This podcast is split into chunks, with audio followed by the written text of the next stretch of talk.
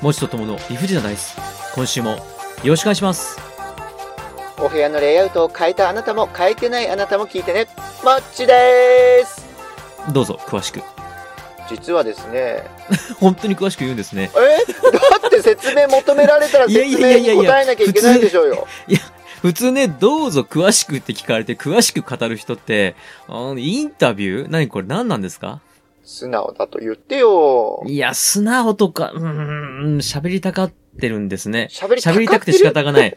たいかや、ってる喋り、うん、喋りたくて仕方がない。ね。自意識が発動して仕方がない。自己顕示欲の鎌足り。あーそこでもうくっちゃべってるからさめちゃめちゃ尺取ってんじゃないかいよやいやいやいや、じゃあどうどうぞ言ってください。あのね、もちさんのインテリアのお話を。インテリアというわけじゃないけどあ、違うんですかレイアウト。レイアウトレイアウト変更なんですよはい。まあそれを余儀なくさ余儀なくされた大丈夫。日本語としては多分ギリ合ってる合。ってるよねうん、うん、合ってる合ってる合ってる。俺の部屋のレイアウトの変更を余儀なくされた。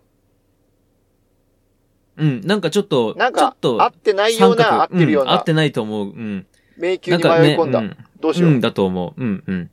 え、韓国語ってことにしましょう韓国語ってことに。あ、よはせよー。あ、そうそうそうそうそう。俺の部屋のレイアウト余儀なくされたサムニダにしましょう。あ、そういえばね、何どうしたんですおか客さんから、どうしたんですかお客さんからフランス語の覚え方みたいなのを教えてもらった。それがね、 ギャグっぽくて面白かった。あじゃあ、お願いします。はい。イカをフランス語で言ったらどういうかわかるあ、知らないです。知らないでしょはい。足ジュポーン。足ジュポーンって言うんだよ。もしかして次タコ来る ねえ、次タコ来るたい焼きがあるよ、たい焼き。あ、じゃあ、たい焼きお願いします。尻尾まであんこ。尻尾まであんこ。 これ聞いたとき、めちゃめちゃお客さんうまかったんだよね。全然、そういう内容だってわからなくてさ、あ、そう言うんですね、なんて言ってたら、ちゃんと聞いてよって。あ、うんうあん。、尻尾まであんこ、あ、そういうことかーって。え、女性、男性女性、女性。うんはい。妙齢の女性。妙齢、妙情ではなく、何をおっしゃってますえ、と、 年の頃合いは 40? 前後い。やよ、あーうーん、はいはいはいはい。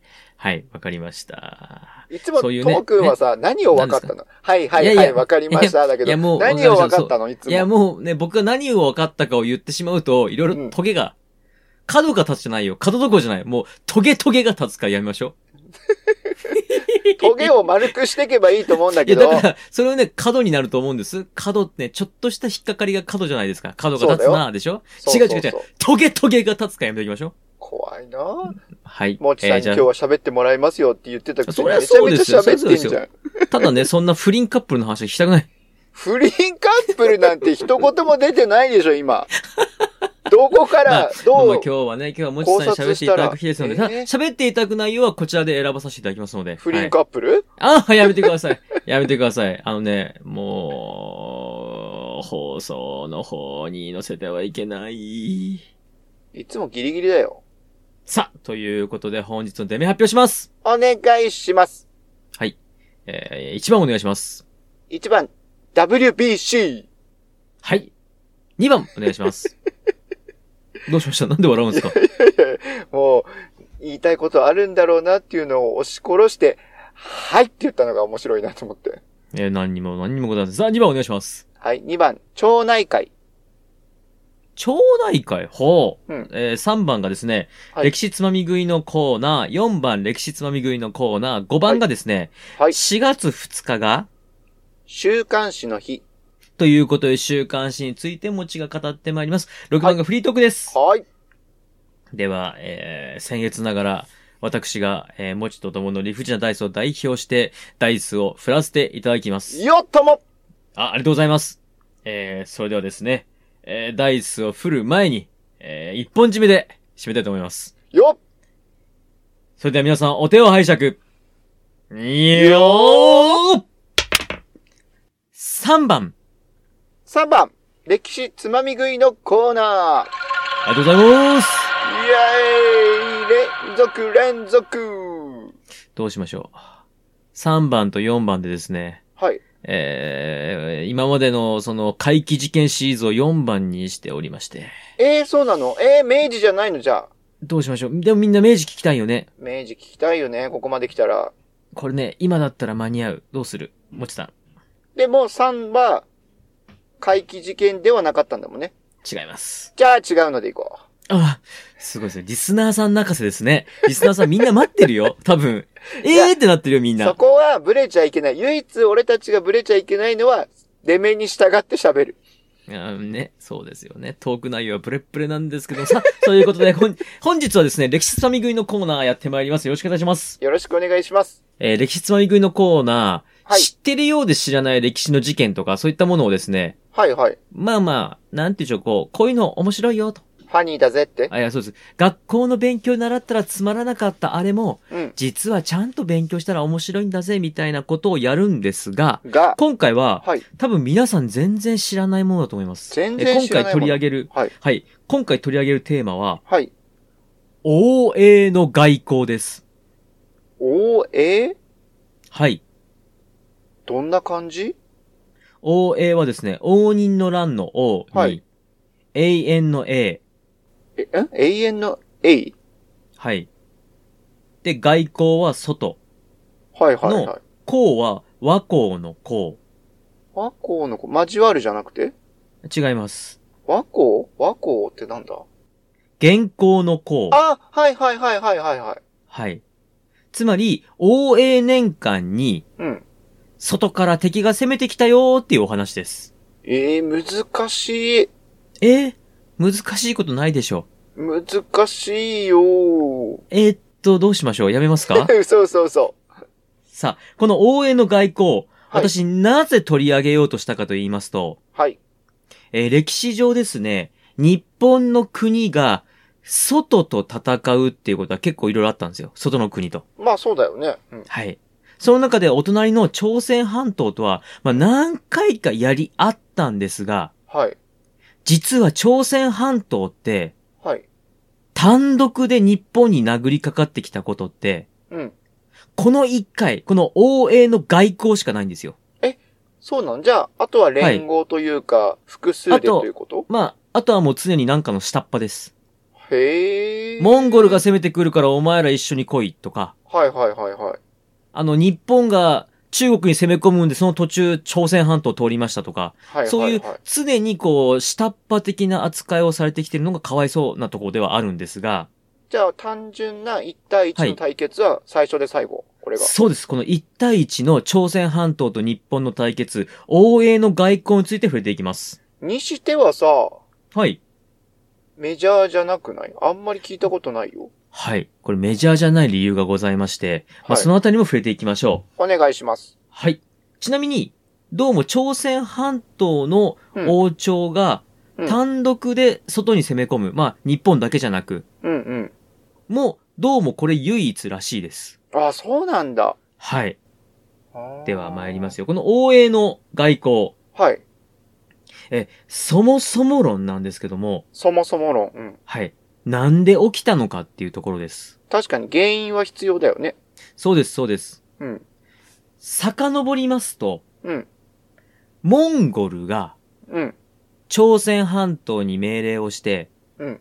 現行っていうことで、うん、日本に攻めてきました。 2回ね、攻めてきた時ね。そうです。2回攻めてきました。うん、で、2回攻めてきたのを、うん日本軍は追い払いました。追い払った。これは、まあ、詳しい原稿です。そうだよね。そうです、そうです、そうです。で、この原稿の後、この日本海がどういう風になったかと言いますと、うん。和光といはい。う海賊日本人の海賊がうん。暴れ回ります。はあ、日本海に日本の海賊がのさばってる状態だったんだ。そうです、そうです、そうです。で、朝鮮半島とか、うん中国の、まあ、沿岸を荒らします。うんうんはい。この和光なんですけども、うん。うん。なぜ発生したかと。で、なぜ大陸方面を荒らし回るようになったかと言いますと、うん。モンゴルが来たんで、そのモンゴルに対する復讐とか、うん。まあ、日本に来ないように、日本って怖いんだぜっていうことで、まあ、先制攻撃とか、ああ、なるほど。牽制する意味も含めて。単なる略奪とか、うん。現行で連れ去られた家族を取り戻すためとか、ああ、いろんな理由があるんだ。まあ、ほんといろいろな理由があって、それぞれの海賊が、まあ、それぞれに暴れ回ったらしいんですが、うん。もうはっきり言って、朝鮮半島側としては、まあ困るわけですよ。そうだよね。はい。理由はどうあれ、日本の海賊がのさばってるわけだからね。そうです。しかも当時の朝鮮半島は、うん。モンゴルの下でしたので、うん。元の下にいますと、元っていう国は、うん。朝鮮半島に、あい武器作っちゃダメ。あら。はい。あい軍事増強ダメと、ちょっと縛りが強かったんです。なるほど。はい、はい。まあ、そこら辺もちょっと触れていくんですけども、うんえ当初の和光はですね、小規模でした。小規模だった。はい。ただですね、どんどんどんどん規模が大きくなりまして、うん。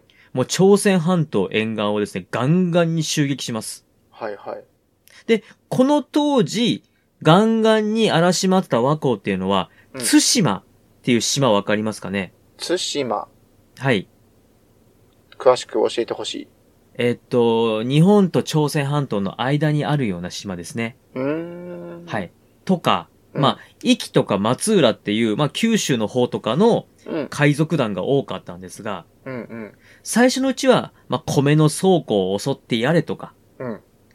米を運んでる船を奪ってやれとか、うん。そういう感じだったんですが、どんどどん。んエスカレートして、よし、上陸だ。あ、そよし、略奪だってなっていくわけです。そこまで朝鮮半島にまでたどり着いてしまっているんだ。もう朝鮮半島をガンガンに荒らし回るわけですよ。ああ、なるほど。で、さっきも言いましたけども、うん。この和光を取り締まるのは朝鮮半島にありました当時の国、うん。高麗という国の、はどうしましたいや、高麗習ったことあると思って。ああ、はい、はい。そうです。その習ったことある高麗の仕事なんですけども、うん。さっき言いましたモンゴルが、うんまあ武器作っちゃダメ、うん兵隊増やしちゃダメっていう風に縛りを強めてましたので、うんなかなか上手にできないと。はいはいはい。ところが、このモンゴル帝国が、うん。明っていう王朝に取って代わられるんですよ。ああ、なるほどね。はい。そうなりますと、高麗はモンゴルの下っ端から明の下っ端にした、あの、くら替えします。くら替えするよね。。はいい。で、その明は高麗に対しまして、和光をちゃんと取り締まれと、はいはいはい。連中を捕まえろっていうことで強く要請してきまして、うん。その理由としましては、もう和光はですね、朝鮮半島を荒らし、うん。もう荒らしまくりましたんで、次は中国も荒らしまくろうということで、もうね、中国もガンガンに荒らしてるわけなんですよ。ああ、勢力を拡大してどんどん上に登ってきてるわけだ。そうです。で、あー高麗にとってはですね、当時うモンゴルの縛りがなくなって、自分たちでも軍事を強くできるようになったので、うん。よっしゃやったるぜとなってるところなんです。なるほど。はい。で、このタイミングでうん。欧米の外交が起きます。おー。はい。えー、ある時和光が朝鮮半島を荒らしまくって荒らしまくって、うん。よし、荒らしまくったんでもう素通りして、民まで、直接中国まで行こうってことで中国に向かいます。はいはいはい。で、この中国に向かったのを朝鮮の高麗王朝はもう、あ、向かったねと。うんうん。これじゃあ今、あれじゃないと。和光の本拠地を襲ったら、手薄なんじゃないっていうことで、えー朝鮮軍出陣します。なるほど。はい。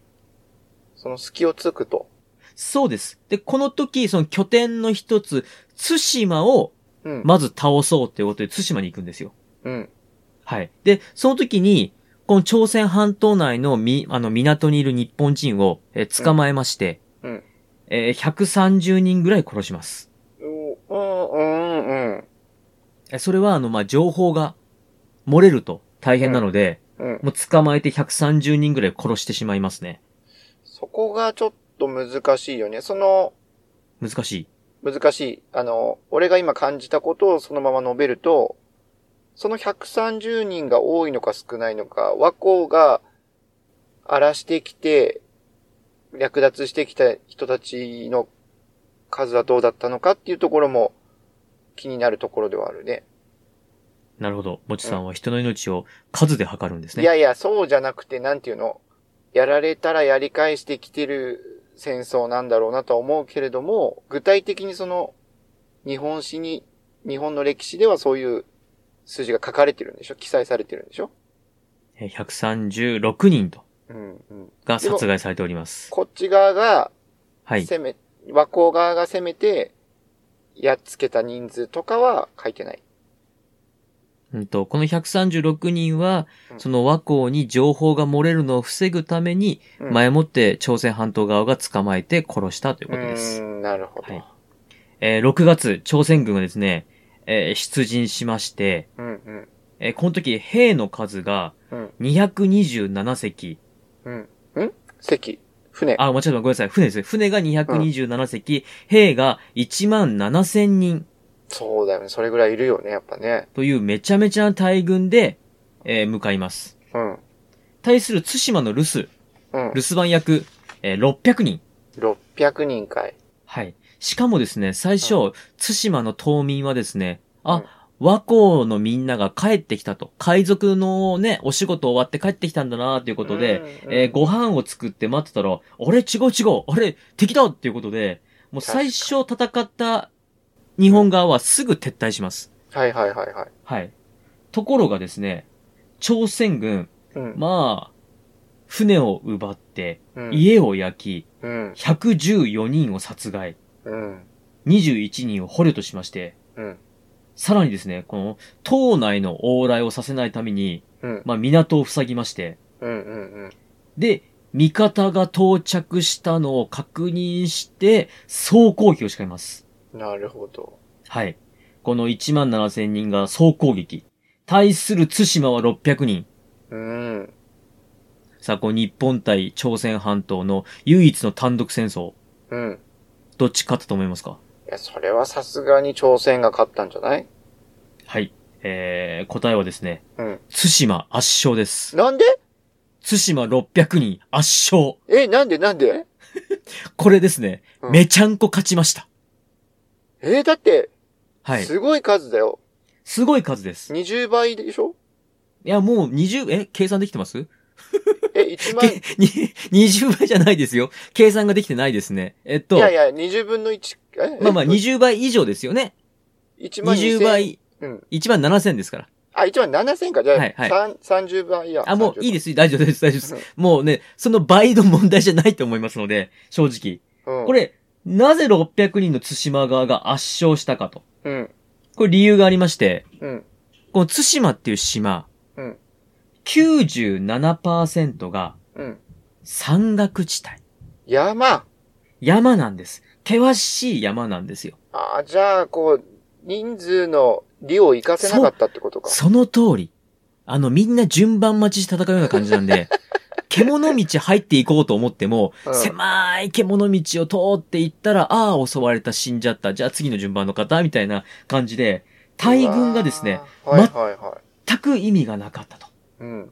はい。えー朝鮮軍ですね、その、三方向に分かれまして、うん。三方向から攻め上がるんですが、うん。えーある方面は、うん伏兵に会いまして、うんバッタバッタと殺されて退却。あら。はい。しかもその退却最中に追い詰められて崖から落ちてたくさんの、まあ、兵隊を失うと。あはい。もう、一つの方面は、ーうん。なんとか津島兵を追い返すんだけれども、うんもうそっから進めないぐらいに疲弊してしまうと。疲れたんだ。もう疲れ切って、いやーこれは無理無理と。津島兵追っ払ったけど、これ以上はいけねえなと。はで、もう一方の方面なんて、あ。うんえー島に上陸すらできませんでした。ええ上陸すらさせてもらえんと。マジですか山岳の前で、まず、え、海から出してもらえないのっていう状態でした。うわはー。い。戦い慣れてないっていうのもあんのかね、やっぱり。あー、それもあるのかもしれませんね。うん和光が強かったのかもしれませんね。そうだよね。和光はまあ、こう言っちゃあれだけど、いはいろいろなところを荒らして戦い慣れてきてるっていうのそうかはもしれませんね。強かったのかもしれませんね。あるよね。ううーん。ん、はいはい。で、この、まあ、先ほど、110何人殺害って言いましたけども、うん。この朝鮮半島軍が三方向に分かれてきてからの死者って見ますと、うん。え日本側死者123人、うん。朝鮮側は2500人と。うわはい。めちゃめちゃ勝ったんですよ。ーすごいね。はい。で、この朝鮮側がですね、うんなぜかわかりませんが、ガンガンに負けてるのに、うん。えーこの対馬に対して、うんおい、降伏せえと。 なんでおい、今のは許してやる、降伏せえって言い出しまして、意見のメダカかい。あの、対馬側としましては、何をおっしゃってるんですかと。そうだよ ね。うんびっくりするわということで、いや、降伏はしませんよっていうことで、しかもこの対馬側ですね、えー、ちょっとその、朝鮮半島側を舐め切ってまして、うん。いや、もうすぐ7月になったら、あの、海荒れるから、引き上げないと大変だよって教えてあげま して、そして朝鮮側は7月にえー引き返していくということで、この戦いが終わります。すごいね。はい。幕引きがすごいね。はい。なかなか、な、なんだろうこれって、コントかなっていうね戦いなんですよ。はい。コントのようなお話でしょ。笑かしに来てるなって思うんですけどもう、んうんうん。はい。で、その後もですね、えー、和光は、まあ、こういった形で鳥島、その朝鮮半島がうん。本気で攻めてきても、まあ、破っちゃうぐらいなので、まあ、軽くあしらうぐらいでね。はい。和光の猛威はやまずですね、うんえー朝鮮半島も民もですね、沿岸を荒らされに荒らされまくります。なるほどね。はい。で、この和光が減ってく、和光が衰退していくのは、うんこれ、実は朝鮮半島や中国側ではなく、日本側がうん。うん。取り締まりを強めた結果、減ってくんですよ。そうなのそうなんです。ま日あ、ただこれはまだだいぶ先の話なんですけども、日本側が、おいおい、海賊取り締まるぜって、へえ。ちょっと強めにやるぜって言ったっけ減ってったんですよ。意外だね。でもね。い意外ですか意外。わ和光なのに日本が取り締まるんだと。いやいやいや。和光を日本が取り締まって、なんて言うんだろう。縮小ムードにならない本来であれば、ちょっと今全然ピンと来てないけど、日本人、日本人が海外進出して、はい。はせい勢力拡大してるのを自ら止めてるようなイメージが。あ、なるほど、なるほど。うん。あの、和光はあくまで海賊ですので、あ、まあそうだけどね。まあ、はい。そうか。こう、なんていうの、飼い犬として、手綱で引っ張って、リードできている時は良かったけれども、ちょっと凶暴になりすぎたのかな。うーん、うーん、うーん、どう、うん、なんでしょう。たいや、か、元から海賊ですので、そうか。はい。そうか。あの、海賊が、あ、向こう側で暴れとるから放っとこうって思ってたんじゃないですか。なるほどね。まあ、日本でもなのんか陣地側に影響はないし。そうであらす。でもなんか、最近目立つなーって、よし、取り締まりじゃー、じゃないですか。あーあー、そういうことか。な気がします。同じ、はい日本じゃけにはならんのか。あ、同じ日本人だから多めに見るぜ、と。うんうん。おー、うーん、いなや、うん。なんていうの同じ日本だから、敵対国をやっつけてる分には、いいよ、と。全然いいよってなるのあかー。なあっれでてす思ったねけ。ど。あのー、大航海時代の海賊システムですね。うん、そうそうそうそうそうそうあーなるほど。エリザベス女王が海賊を雇って、おい、好き勝手に荒らしまわれと。めちゃめちゃ殺しまくれと。うん、えなんか、ー殺したんかい。じゃあ財宝持って帰ってこいと。うん、お前をナイトにしようと。野蛮野蛮な国、恐ろ しまあ、い。なそうんてイギリスって怖いんだ。怖いなそうあ言っちゃうとなんか変な話になっちゃうけスどさ、ペインの船、襲え。ポルトガルの船、焼き払え。怖いですね。恐ろしい。で、最終的にあれですよ。最終的に海賊なんて言語道断。成敗じゃって。イギリスって怖いなあ三枚舌外交だね。はい、ということ。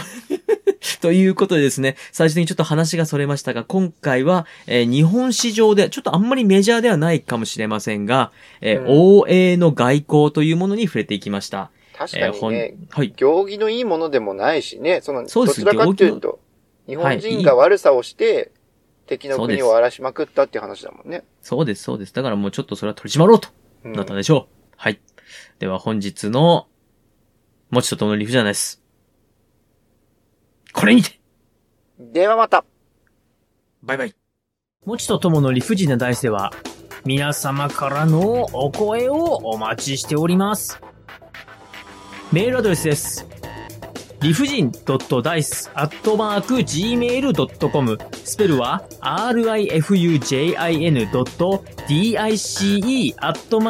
rifujin.dice.gmail.com また、ツイッターアカウントは、もちとともの理不尽なダイスってやっておりますので、そちらの方に DM もお待ちしております。ハッシュタグは、もちとともの理不尽なダイス、または、もちともでつぶやいてください。よろしくお願いいたします。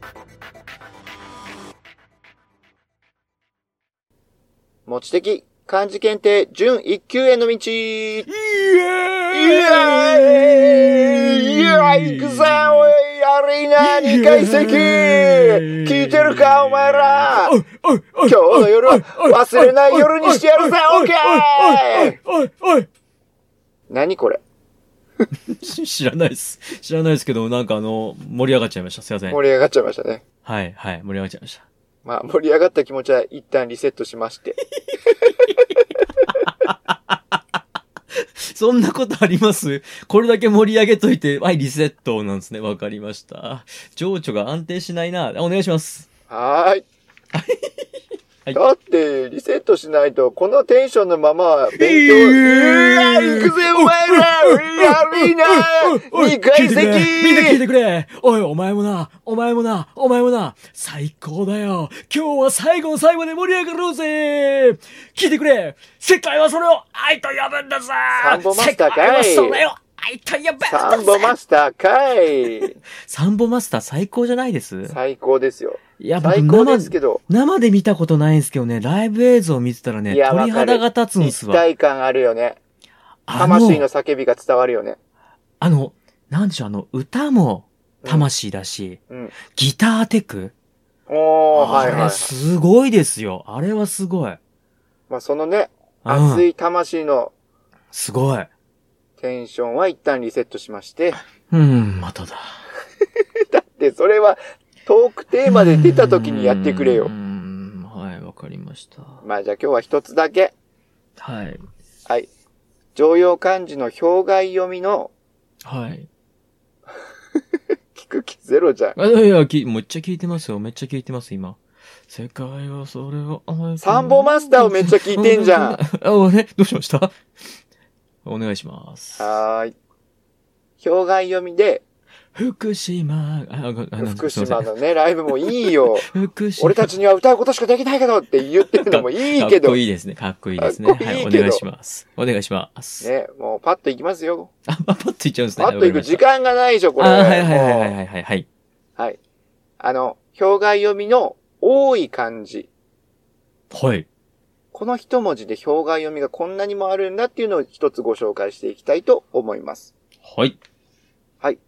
では、その漢字を、まず伝えますね。はい。草冠に可能の可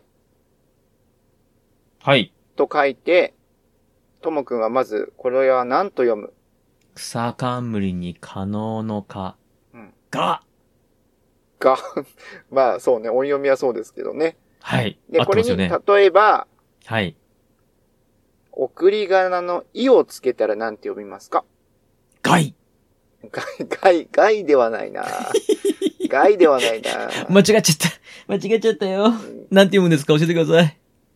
送り仮名の意をつけたら、辛い、もしくは、むごい。へえ、そうなんですね。はい。で、送り仮名で、メルをつけた ら、ガメル。うーガエルじゃないな ガメルじゃないんですか。ガメルじゃないね。ガメルじゃないねそれガメはルじゃないん、ですあねの、万引きすることの、ね、総称だよね、ガメルいや。それ方言じゃないですかね。ガメルって。ああ、方言ですね。わかんないですけども。はい。ガメルじゃないんですね。ガはメルじゃなくて、い。はい。これは、いじめると読みます。ああ、ひどいことだ。へいへい。同じく、送り仮名のむをつけると、ガムブレないね。いいね。ブレないのいいよ。違うんですか間違えちゃった、また。違います。はいこ。れは、サイナムと言います。ああ、今、罪の意識に苛まれてます。遅えよ。序盤でもっと考えてくれ。はい、すいません、すいません。まあ、他にも厳しいとか、煩わしいとか、苛立つって読める。実に読み方が7つ以上もある感じなんですね。はい。ガダツって言いたかったな。言わせねえよなるほど。そんなに読む、読み方があるんですね。ああ、はい。なるほど。もうあるので、意外とね、この漢字が出た時には、あ、どうしよう、こんだけあったなっていう風に不安にならないように、一つ一つ潰していって覚えていきましょはい、わかりましたう。。はい。では、今日はこれにて。ではまたバイバイ。